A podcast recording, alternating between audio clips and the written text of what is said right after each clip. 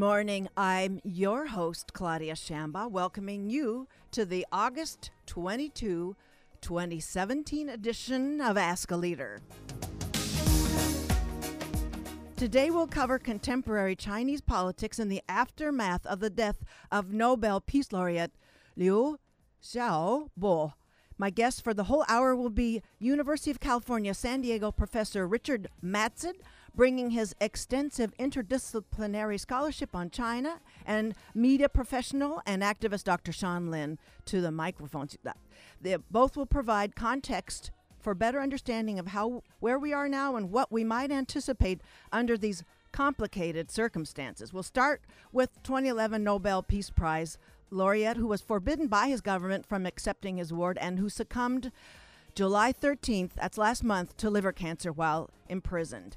Both Professor Madsen and Dr. Lin will take up the political and cultural context in China today as they examine the tension between restless constituents' desire for connection and their reliance on government stability and predictability, and the path the current leader of the People's Republic of China, Xi Jinping, is taking this country amidst the leadership vacuum elsewhere. We'll be right back after a short station break.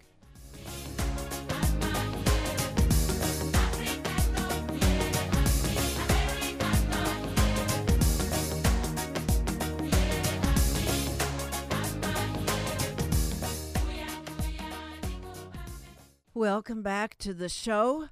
My guests for the whole hour are University of California, San Diego, Distinguished Emeritus Professor of Sociology and Chinese Studies, Richard Madsen and media professional and activist Dr. Sean Lin.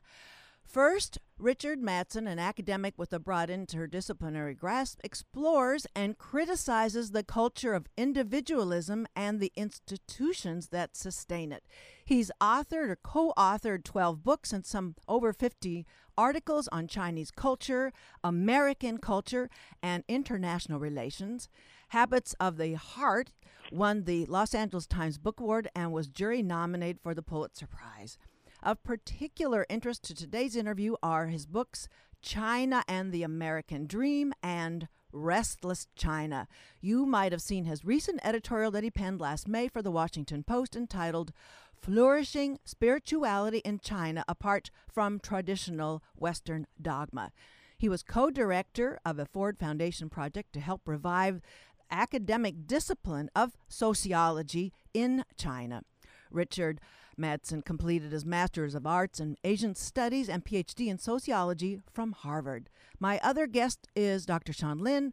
He was born, and folks and everybody, please bear with my stumbling on pronouncing Chinese proper names. But uh, I'm anytime Sean Lin can jump in and, and Richard too to, to correct me. Sean Lin was born in Fuzhou, China, in 1971 and he completed his bachelor's degree in biological science in it's a Zhejiang Zhejiang. Zhejiang University and uh, in 1992 and the timing of this part of his university education will become quite important in today's discussion. In 2002 he completed his PhD degree in microbiology from the University of Alabama at Birmingham and then in 2000 through 2014, he, he did his postdoctorate work at Emory University, Atlanta, Georgia. He was the 2005 2008, uh, he was an executive vice president of Sound of Hope Radio Network, then hosted a talk show at New Tang Dynasty TV.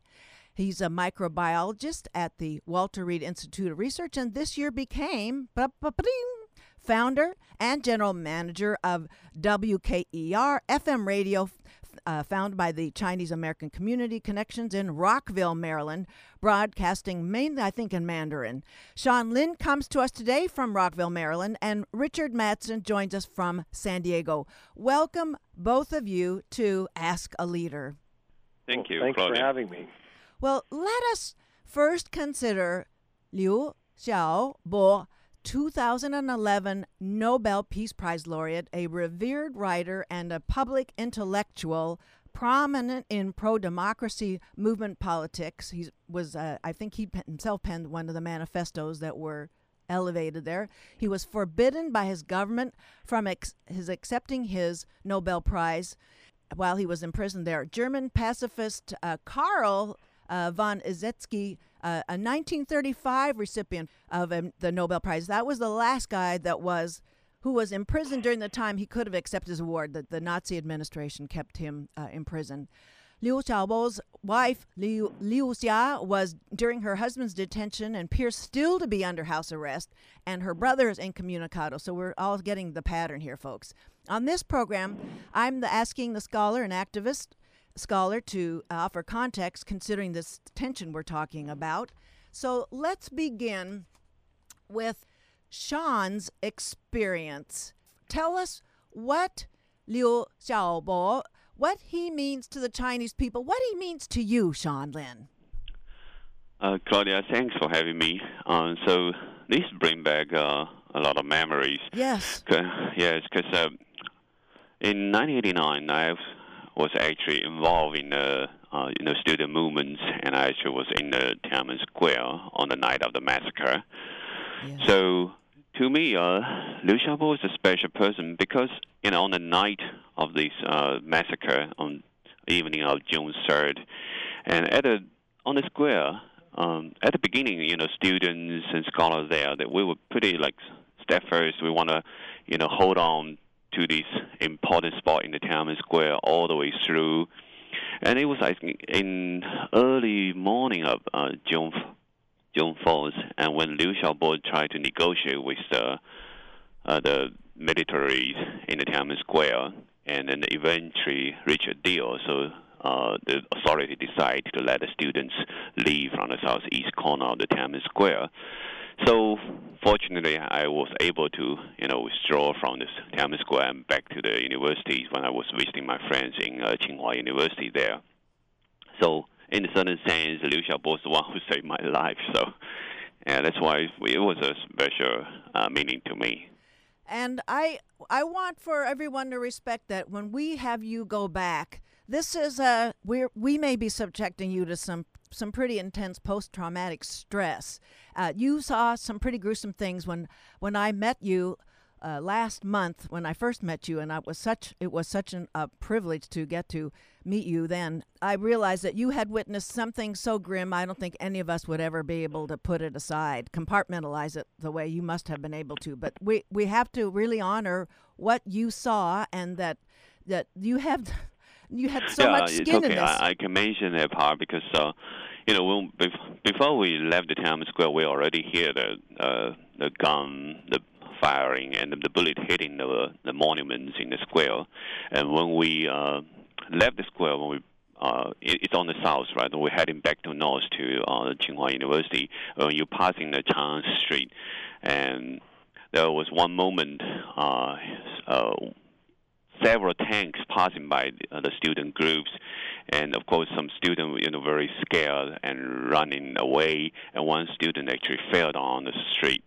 So I saw uh, a tank stop and then intentionally roll back and crash the skull of the student. It, was really, really terrible scene. Everybody saw that was like stunned, we petrified in in a moment. And then the tank eventually left, and I actually got a chance to walk closer. You know, it was really a scary uh, view. It was my first time see a humans head is like a flat as a paper. It was really a scary uh, moment. Yeah. So, and also a student run away. We further go back north, and then I had to hide in uh, uh, different alleys, even in uh, other civilians' homes, because uh, the, the some of the soldiers were chasing the students. Yeah, it was a terrible moment. Yeah. And when you describe this horrific setting, and we're, we're not, we really don't mean to sensationalize this. this I'm taking real earnest talk with you and with Professor Madsen, that that you also mentioned that there were two narratives about what actually did take place at the square that there that the, the party lines and I mean that literally and figuratively the party line was that no students were killed on the square and you say that is that is one narrative and you have a different one yes um, the government always try to uh, portray this picture to the world that all, all the crime was happen outside the Tiananmen Square. So they try to emphasize in the Tiananmen Square they were just peacefully taking the student out. But as I mentioned a moment ago, you know, because before we left, the uh, shots already open in in the Tiananmen Square, and then there are some students still decided not to leave. You know, most of the students decide to agree with the uh, majorities to leave the square, but there are some students still stay in the square, and there are some students actually slept in the tent in the square. So those are the students uh, who most likely died. And actually later on, I saw the report saying that even the uh, the military they have to clean all the bloodshed in the town square uh, before it can open up later on. So there are definitely uh, students dying on the square, and not even have to mention so many students, civilians died to block the military entering the Tiananmen Square. So definitely there was a huge uh, massacre on that night. So Professor Madsen, would you like to comment? You've you've spent so much time studying sort of the the Chinese People's Party values, the Confucian values, and American values, and here you have uh, this witness to what happened, and he's now he's decided he's he's brought his professional life to the United States. I know you've met met many who've been involved in uh, in that particular protest and other movement politics and all that, I certainly want you to comment on, on what Dr. Lin was talking about right now.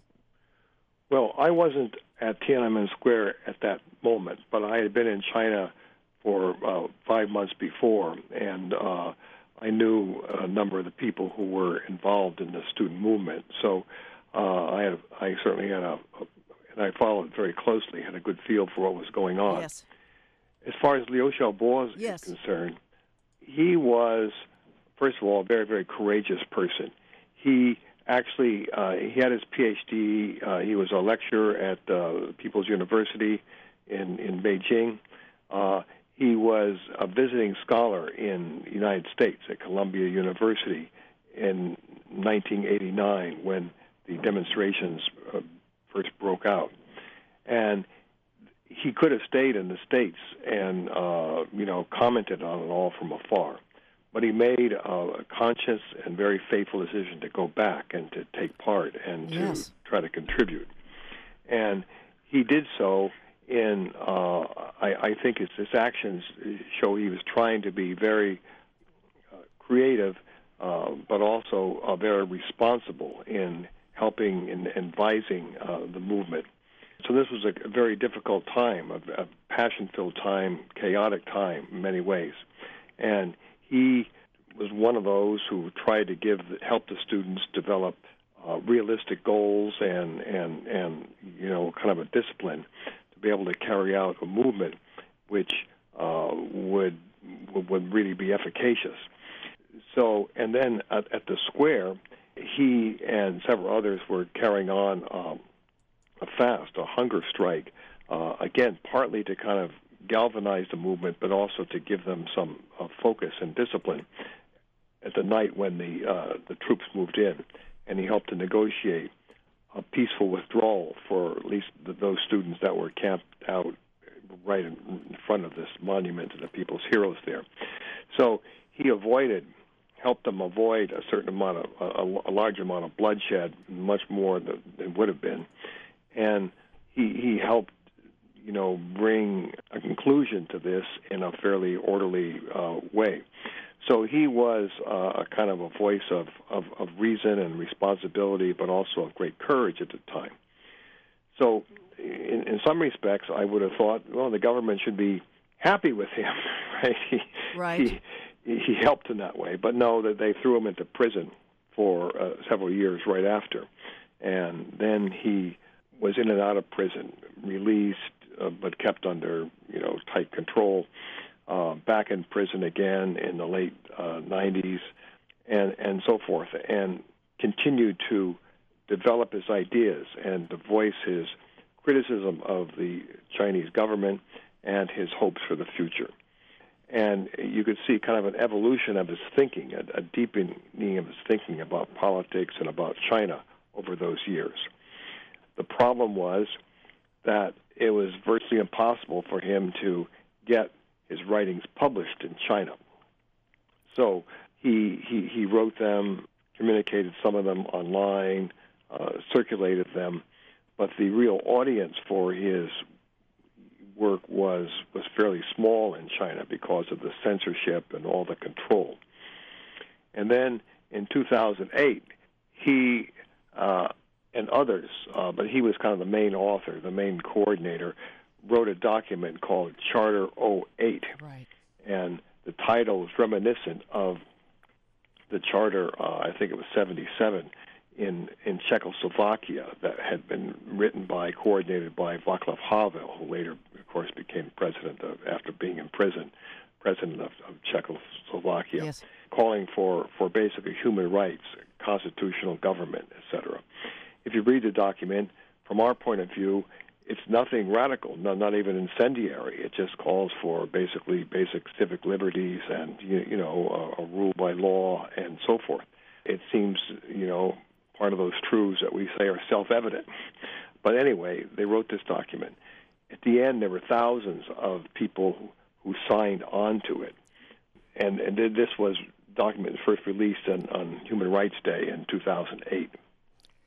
So since he, he was sort of the leader coordinator of it, uh, he was then uh, immediately put in jail, and uh, and then later tried and uh, you know given 11 years in in prison uh, where he he died because he wasn't probably wasn't given adequate treatment. He got he got cancer and and then, then passed away, as you know. So it, his his treatment by uh, the Chinese government was extremely shameful, uh, no question about it. Then, of course, he, he received a Nobel Peace Prize in 2011, uh, and yet was not able to travel to receive it. His wife uh, is also, uh, I must say, very, very courageous. Both stood by him, and has been under uh, basically virtual house arrest uh, ever ever since and uh, right now is basically incommunicado. Uh, we don't know where she is, but uh, she has no freedom of movement. I think. Well, and I think something So- that the Guardian covered too, uh, recent this last couple of days, was that you can't even get near her residence. There's these uh, plainclothesmen that are deflecting traffic. So there's there's so many barriers. She's so walled in, and incommunicado is like the start of the explanation of her status. Yes, yes, she's walled in, and then the government is going to do everything it can to con- control this.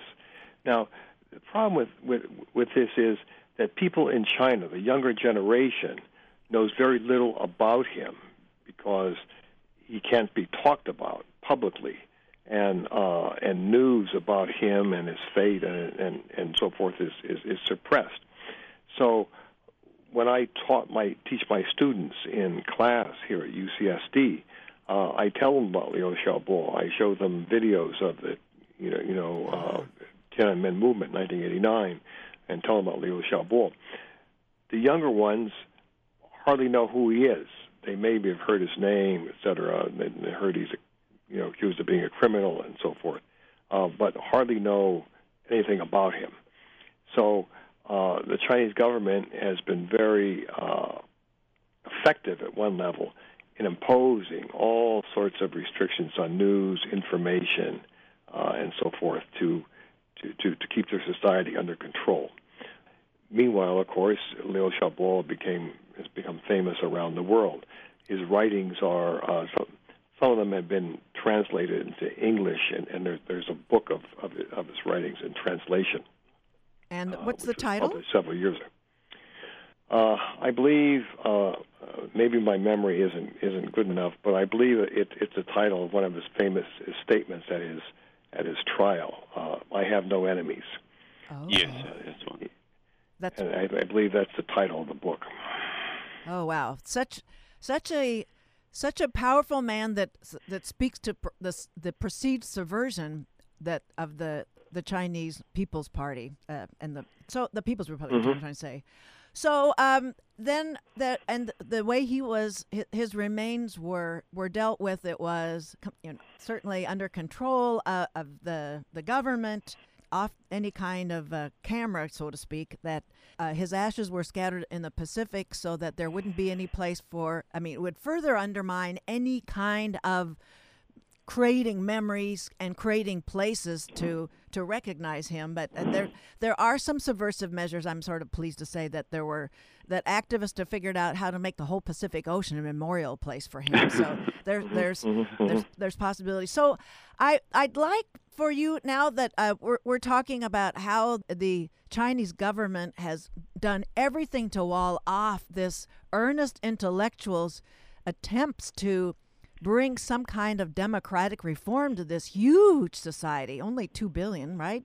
So let's talk about those efforts to ramp up the surveillance and the censorship on the internet. The netizens are really challenging what the government is doing and we keep we just heard some more about the some of the the third party apps are not being made available on some of their the smartphones over there what could, would you two like to talk about in, as far as that tension between the government and the desire for the individual to find out more on their internet okay i, I can start a little bit uh, kind of echo what uh, Professor Madsen just mentioned. Uh, even for Liu Xiaobo's case, the younger generation Chinese many of them know very little about Liu Xiaobo. Even in Washington D.C. area, when I met some young generation when Liu Xiaobo passed away, and asked them, "Do you know who Liu Xiaobo is? And yes. do you know who won the Nobel Peace Prize in China?" Most of them have no idea. Right. Yeah, so the censorship is pretty strong, and it was like a long time censorship for Liu Xiaobo's information.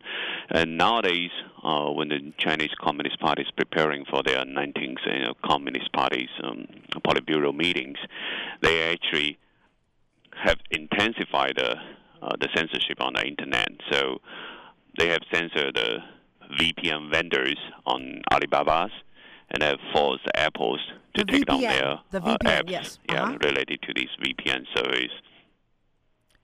So these are very harsh crackdown on the internet freedoms, and because most of the Chinese people have to be uh, locked inside the China Great Firewall, right? They can Right. only serve the internet that the government allowed it.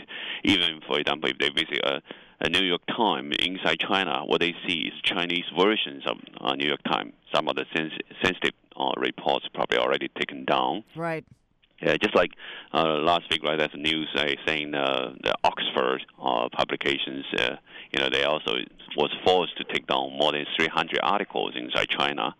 So this kind of censorship environment, people have to find a way to try to, you know, jump over the wall to to the free world right, to get and- some information. And Dr. Lin, I just want to say too that besides the internal that, it, that we're we're reading this week two reports of how Cambridge University there is the reach of government affiliated business folks in China are trying to control academic freedom at the Cambridge University in in England. So it's sort of it's really the the reach is quite extensive. Yeah, it is Yes. quite extensive, and then also they've been controlling the uh, foreign scholars, uh, what they can do, what kind of study that can be done Yes. uh, inside China, and sometimes they control the uh, like sample groups that the scholars can assess. Sometimes they manipulate the fundings, Yes. and sometimes they you know control the questionnaire that you can you know ask for the students or for the society. Sometimes they follow you when you do surveys inside China. So it's pretty difficult environment, even for the foreign scholars inside China. And if it's Chinese scholar inside, of course, your publication will be scrutinized much more severely. Yeah, so very difficult. So even even for scientific world, many times you you will hear the scientific world, the scholars, maybe in the Chinese academy, they will complain sometimes it's hard to find articles because you censor the Googles and all these services, and you cannot use the Facebook and Twitters. Yeah. Professor Madsen? Yes, yes, it's um, very, very, you know, it's amazing uh, how widespread, complicated, sophisticated these controls of the internet are. It's just, uh, they have a massive amount of people, maybe 60, 70,000 people working uh, as you know, human human beings uh, working to censor things on the internet, as well as very complicated, uh, you know, computer algorithms and so forth to filter things. So Google is is totally blocked in China. Anything Google because Google would not go along with them, uh, and and so so there's enormous amount of, of of controls.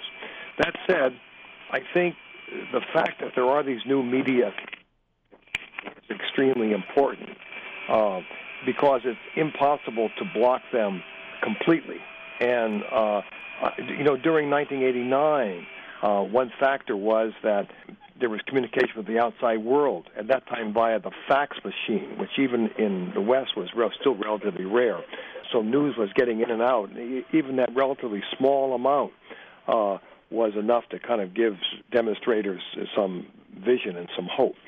Uh, so now everything is heavily censored, uh, but people find ways to get around it. Yes. As Sean said, uh, the government recently did a crackdown on these VPNs that allow you to kind of get over the Great Firewall. Is there a Uh, get around for that? Are they uh, getting around that? um, well, you know, it, it's like this. Um, you get people, especially the younger generation, who some of them develop real hacking skills, and which sometimes can be used to find ways around uh, the, various kinds of restrictions. Right. To do that requires a certain amount of, of dedication and, uh, and, and skill. One of my graduate students wrote a, a terrific piece on uh, netizens today and how the internet has affected people's consciousness, putting them in contact with all sorts of new experiences and ideas.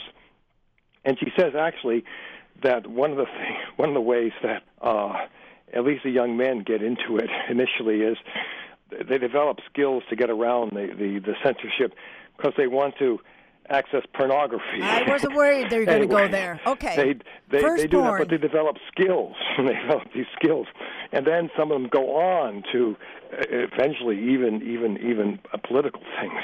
Uh, so, in any case, there, where there's a will, there's a way, Right. and and so people do uh, navigate their way around at least some of these, and then they use. There's also a, a way in which people use all sorts of of uh, code words and images uh, that attempt to keep one uh, step away uh, from the, the censors.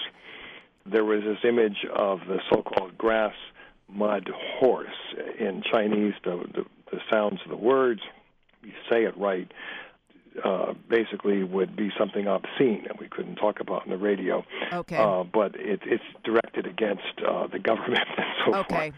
And so they they do things like that. Okay, and uh, there are ways of kind of getting around the cat and mouse game, uh, but it's difficult. So ordinary people, you know, who aren't especially good at at, at computers. Uh, for them, it, it'd be too much work and, Right. and, and too much hassle to do that. But it is possible to to get around. So, in this modern world, it's impossible to have an impermeable firewall. Uh, Yes. Impossible to keep the news out, and so therefore, that's a that's a crack in the system that you know offers possibilities for change going forward. For, uh, for those yeah. of you who've just joined us, hold on to that thought, Dr. Lin. My guests are Richard Madsen, University of California, San Diego, Distinguished Professor Emeritus of Sociology and Chinese Studies, and also Dr. Sean Lin, media professional and activist, and he's the general manager of WQER in Rockville, Maryland. And we're talking about right now where the Chinese society is, is in, there's a tension between what people don't know, what people are trying to get out in terms of what contributions the activist Liu Xiaobo, who died last month um, in imprisonment from the liver cancer. So, Dr. Lin, you were going to add to that about the get around with the The uh, Great Firewall, with- yeah. yes, the Great Firewall of China. Yes. So actually, nowadays, uh, many Chinese people started using different uh, internet gadgets. Those gadgets may be uh, developed by the, some of the technical company or some nonprofit organizations uh, in the United States, some like uh, UltraSurf, like FreeGate or Dynamic IP. There are different tools uh, developed overseas to help the Chinese people, you know, to help them jump over the wall. Some of the tools they use pretty simply you can even just send a simple email to a particular account, and then you got an email that tell you how to uh, link, use a special VPN or things like that. So, and also now there are so many Chinese people you know, came to uh, U.S. or Europe for Yes. tourism, right? So, sometimes, some of the time they will pick up a, a CD at a tourist site, and sometimes they you know get it from the Chinese supermarket, some simple CD tell them how to use these little gadgets to jump over the firewall. So there are different ways to help the Chinese people inside. So some of these websites uh, publishing more criticism on the Chinese government. They got you know millions of visitors every month, so that's why there's still a lot of Chinese people and can jump over the firewall, even though the Chinese government had different uh, level of censorship. But overall, one of the concerns is the, the majority of the netizens inside China. You know, when you log inside for such a long time, sometimes it creates a big false illusion. They feel like they have the freedom and they feel like they got all the information. The government let you uh, get all these information, entertainment, the news, world news. So you feel like you have a lot more information than before. So they feel like they know the, the truth uh, outside. So many people are kind of gradually, gradually being, being brainwashed. You don't know. And at the same time, just like uh, Professor Madsen just mentioned, Chinese government hire huge population, huge troops, you can say, internet troops to do the censorship. There's one data saying China have about 300,000 internet police. So those people wow. every day they're just watching on the internet and try to monitor the citizens' uh, conversation on the internet. So they're watching somebody jump the barrier and then collecting the data on what the activity is without that person understanding. So if censorship yeah, even, the first barrier, even if you don't do the jumping, you know, movements, even if you're on inside China, they, you are you are being monitored. Yes, yes.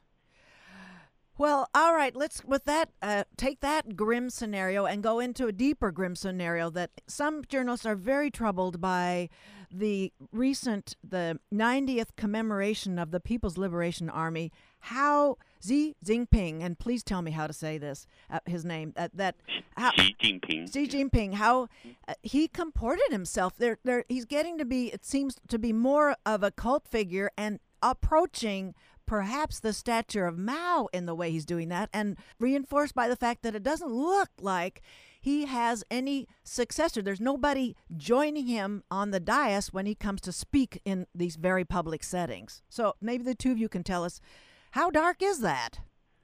I, I think Xi Jinping uh, is trying to consolidate his power and indeed to extend it. So uh, he, someone who loves power, I believe, he thinks that his predecessor, Hu Jintao, was not strong enough, uh-huh. perhaps, uh, even though from our point of view, Hu Jintao was pretty strong. It was, after all, it was he who, you know, had Liu Xiaobo arrested and, and imprisoned and so forth. Mm-hmm. So, but uh, Xi Jinping thinks China needs even more control. So he's done it in a number of ways. One of the problems that he and indeed leaders uh, at the top in countries like China are always going to have is factions within the Communist Party. Hardliners, relatively softliners, people with different visions of where to go. And he's been systematically working to get rid of, of people in the party itself who might criticize him or block him or even moderate him. And he's done that through this campaign to so-called root out corruption, of which there's a tremendous amount in China. Yes. And yes. every high official uh, is corrupt in some way because the way business works is you have to cooperate with officials and give gifts and so forth to succeed. So uh, you can get anybody for corruption. And so what he's done is go after people who were potentially his rivals or his enemies, uh, have them uh, confu- uh, accused and convicted of corruption and, and toppled. And then this anti corruption campaign uh, goes all the way down uh, to the grassroots. And so whole parts of the party have been suppressed in that way.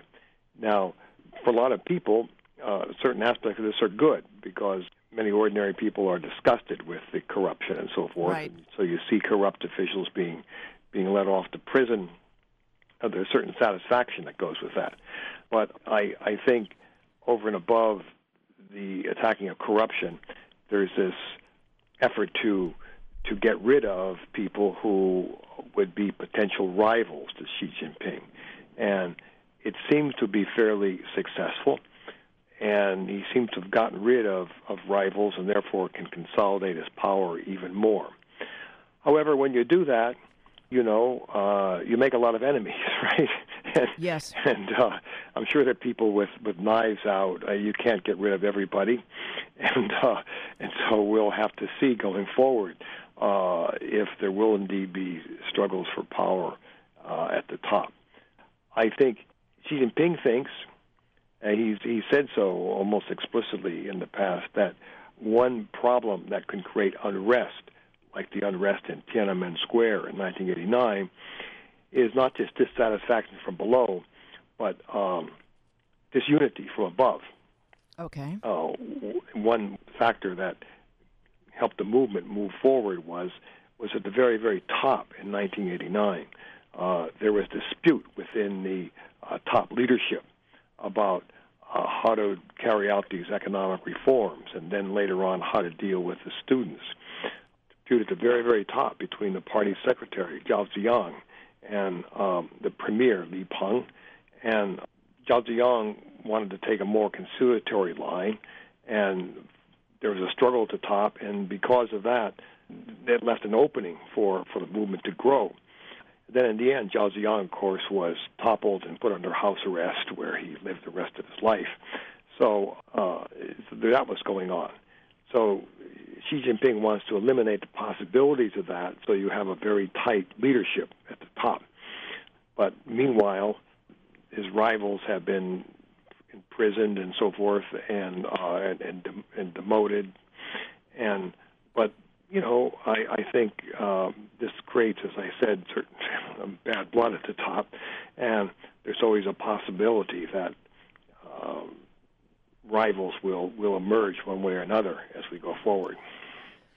Well, but we saw with with the Tiananmen massacre, though, that, that the rivals were uh, they did not prevail. I mean, that it meant that there was a movement that lasted about a month. Is it is close to that, right? In Tiananmen, the massing up.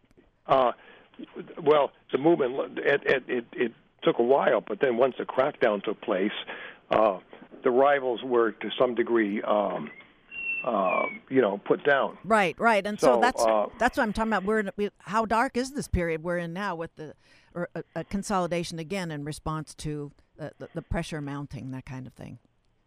Well, there's there's a systematic pressure, okay, yes. and uh, it, there's a, a tightening in all levels, right, and it's increased in the last few months even. So so that's that's where we're at now.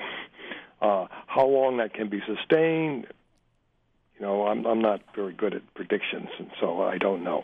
Well, it's probably not to be known by anybody, but sort of people are plotting that. But Dr. Lin, I sense you have additional comments here. Yeah, just want to add a few more points.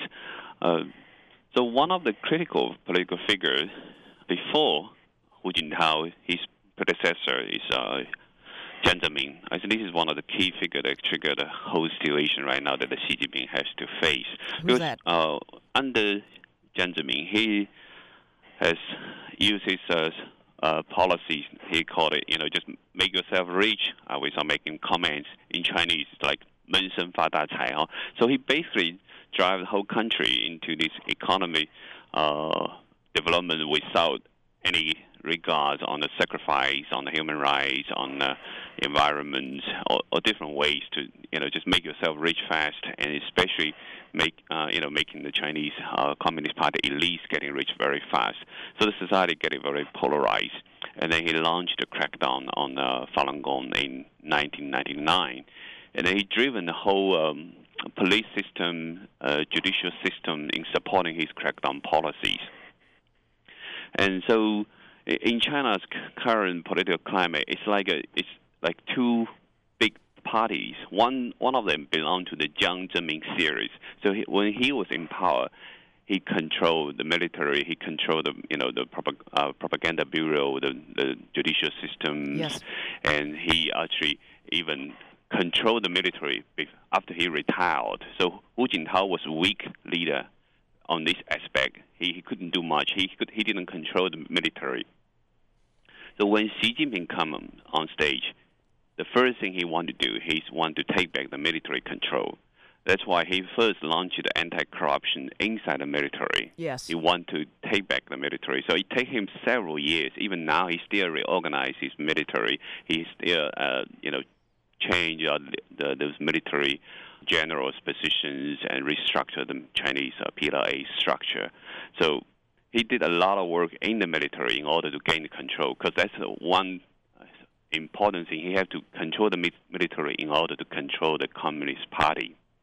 So he used the anti-corruption movement to fight with the uh, Jiang because under Jiang uh, uh, uh, his governments, basically everyone is corrupted. So China always have a joke saying, if you line up the Communist Party, uh, you know, leads or leaders, you, you, you can fire every one of them. You probably maybe kill one or two innocent, but if you miss a shot, you probably miss a criminal. So, okay. so, it, so it's easy to use anti-corruption to fight with these political, you know, enemies. So he has to use it this way, basically.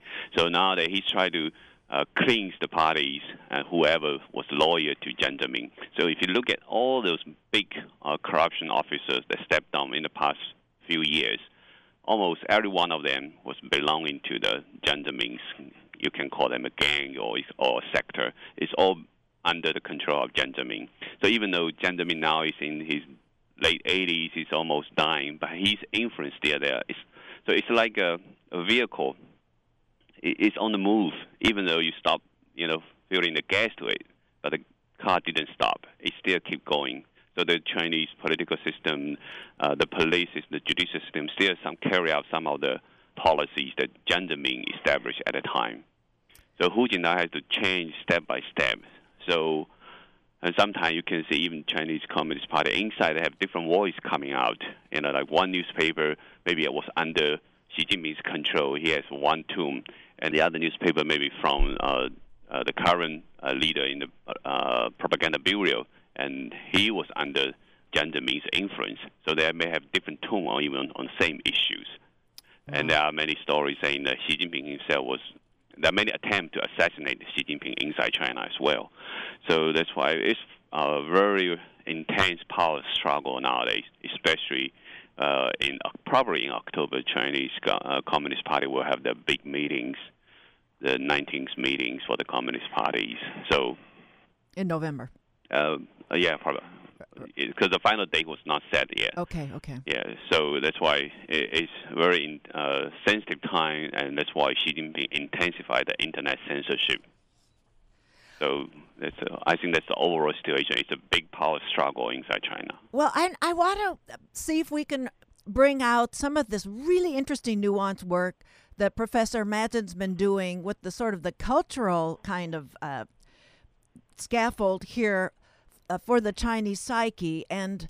I, am and to explain what's going on, maybe on the ordinary person's le- uh, level here too, and then I hope we have a chance to talk about this power struggle going on amidst then a, a leadership vacuum uh, internationally speaking. I hope we can get to that. But I, I'm taken by what Professor Madsen's broken down are the hot and cold sorts of psychic aspects of the Chinese uh, profile that the and the the the that the Ling is the sort of uh, it's a levitating and ecstatic sort of a, a kind of creative spark that's in the in the Chinese psyche that it, it's it's always there and if that and I want to mine out a little bit with Professor Madsen maybe uh, Dr. Lin has um, has something to say about that too but how how that might be the spark though of of sort of dealing with what we were you were earlier uh, mentioning uh, Dr. Lin about the materialism that came so quickly on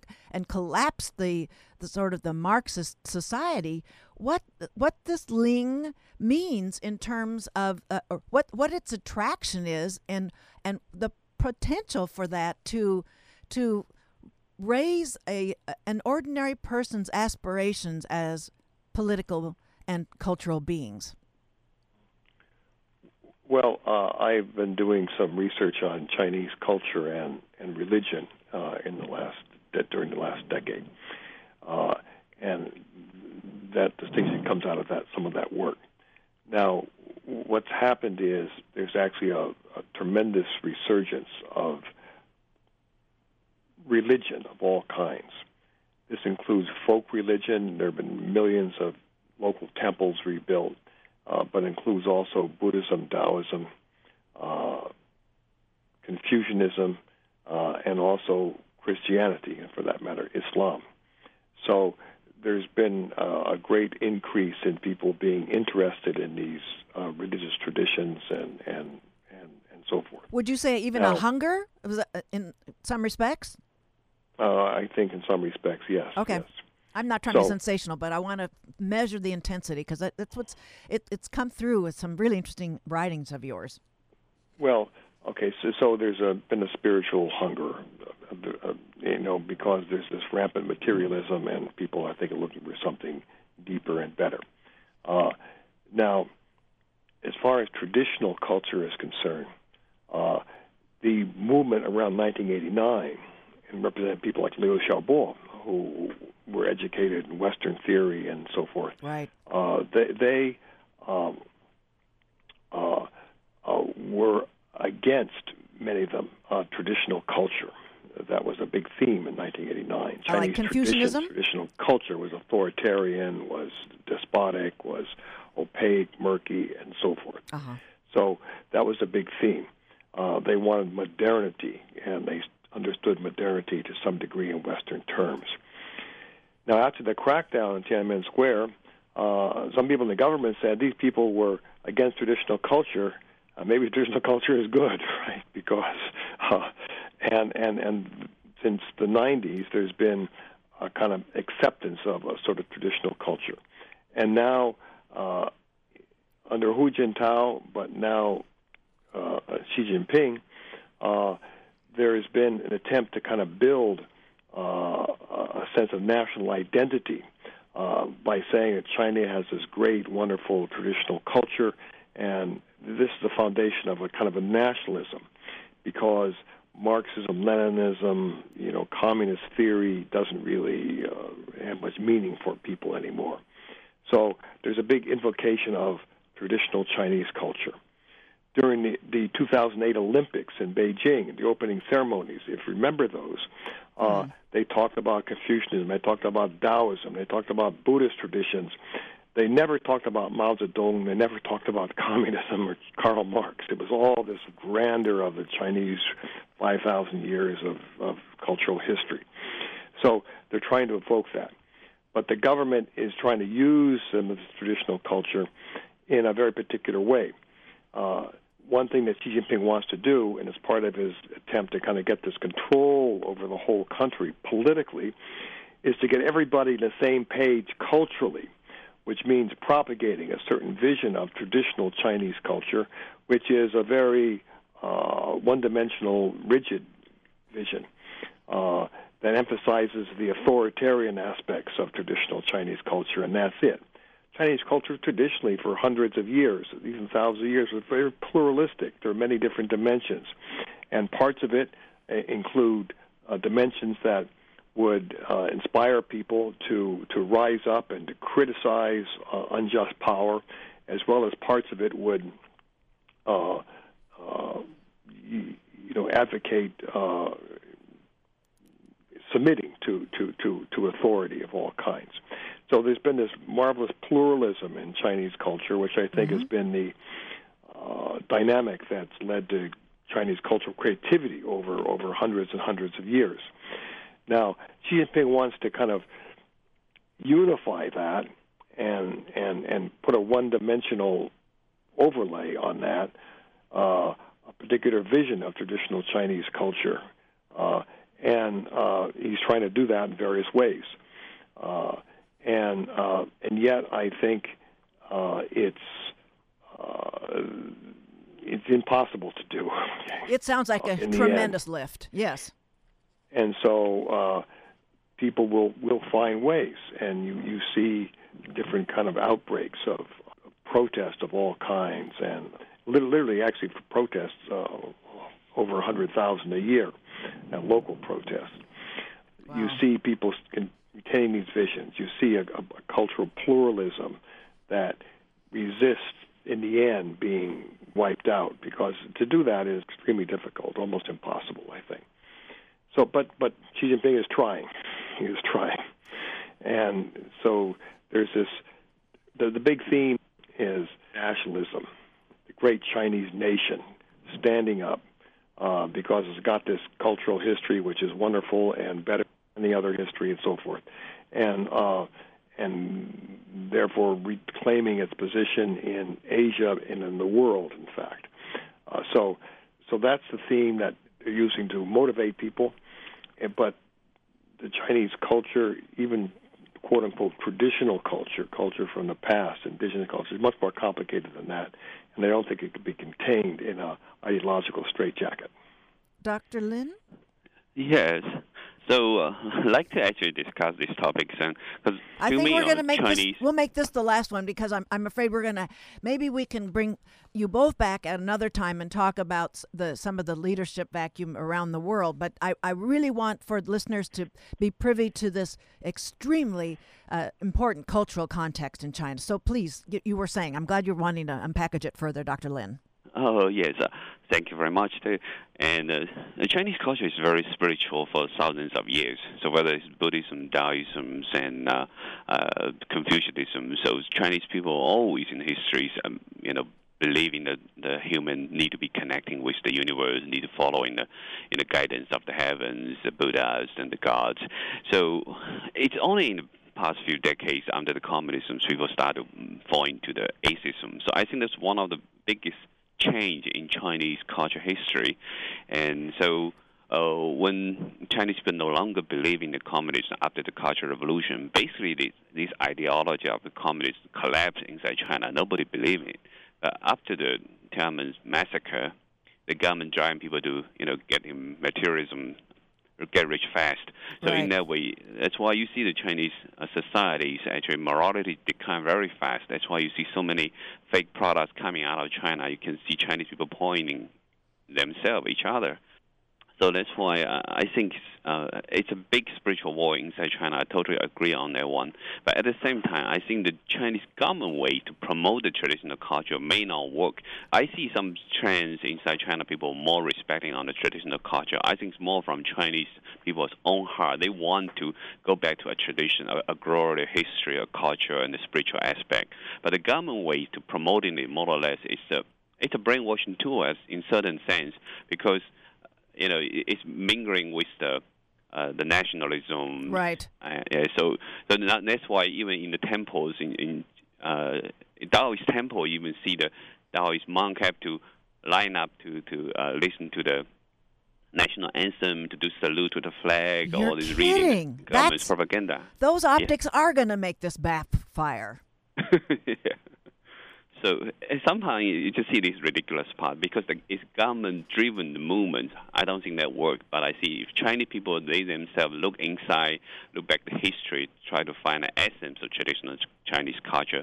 I think that's the hope of the Chinese civilization. Professor Madsen, do you think, and quickly here, do you think that maybe this, the monks are sort of uh, being uh, witting props, and they'd like to say, "This is a burlesque show. We get it. We hope everybody else gets it." Um, some are and some aren't. Okay. You know, you know, like anything else, it's, it's complicated. But I, I agree with, with Sean that in the long run, this attempt to kind of impose a one-dimensional government ideology based on some sort of imagined traditional culture on the people is not going to work. Besides Chinese traditions, one has to understand there are other more modern traditions that have come in too, including things like Christianity, which have been growing very rapidly the Liu Xiaobo, unclear. Probably that he probably was never baptized as a Christian formally, but in the latter part of his life, he associated very closely with prominent Christians who have been some of the leaders in these movements for human rights in China.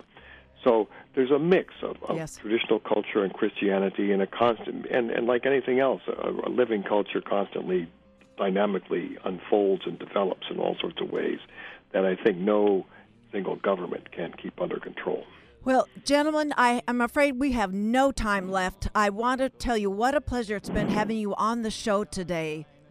Oh, it's my pleasure too. It's, Thank you very it's much. It's been a great pleasure being with you. And I hope you come back sometime very soon and we can finish up where we started here. My guests were Richard Madsen, University of California, San Diego, Distinguished Professor Emeritus of Sociology and Chinese Studies, and media professional and activist general manager WQER in Rockville, Maryland, Dr. Sean Lin. Thank you very much, gentlemen.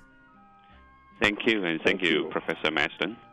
Next week, we're going to have on Ask a Leader, the Citizens Climate Lobby folks, Mark Tabert and Chris Hilger.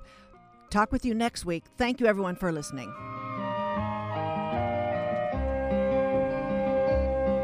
Then came the People's Army with trucks and tanks and guns. The government was frightened of their daughters and their sons.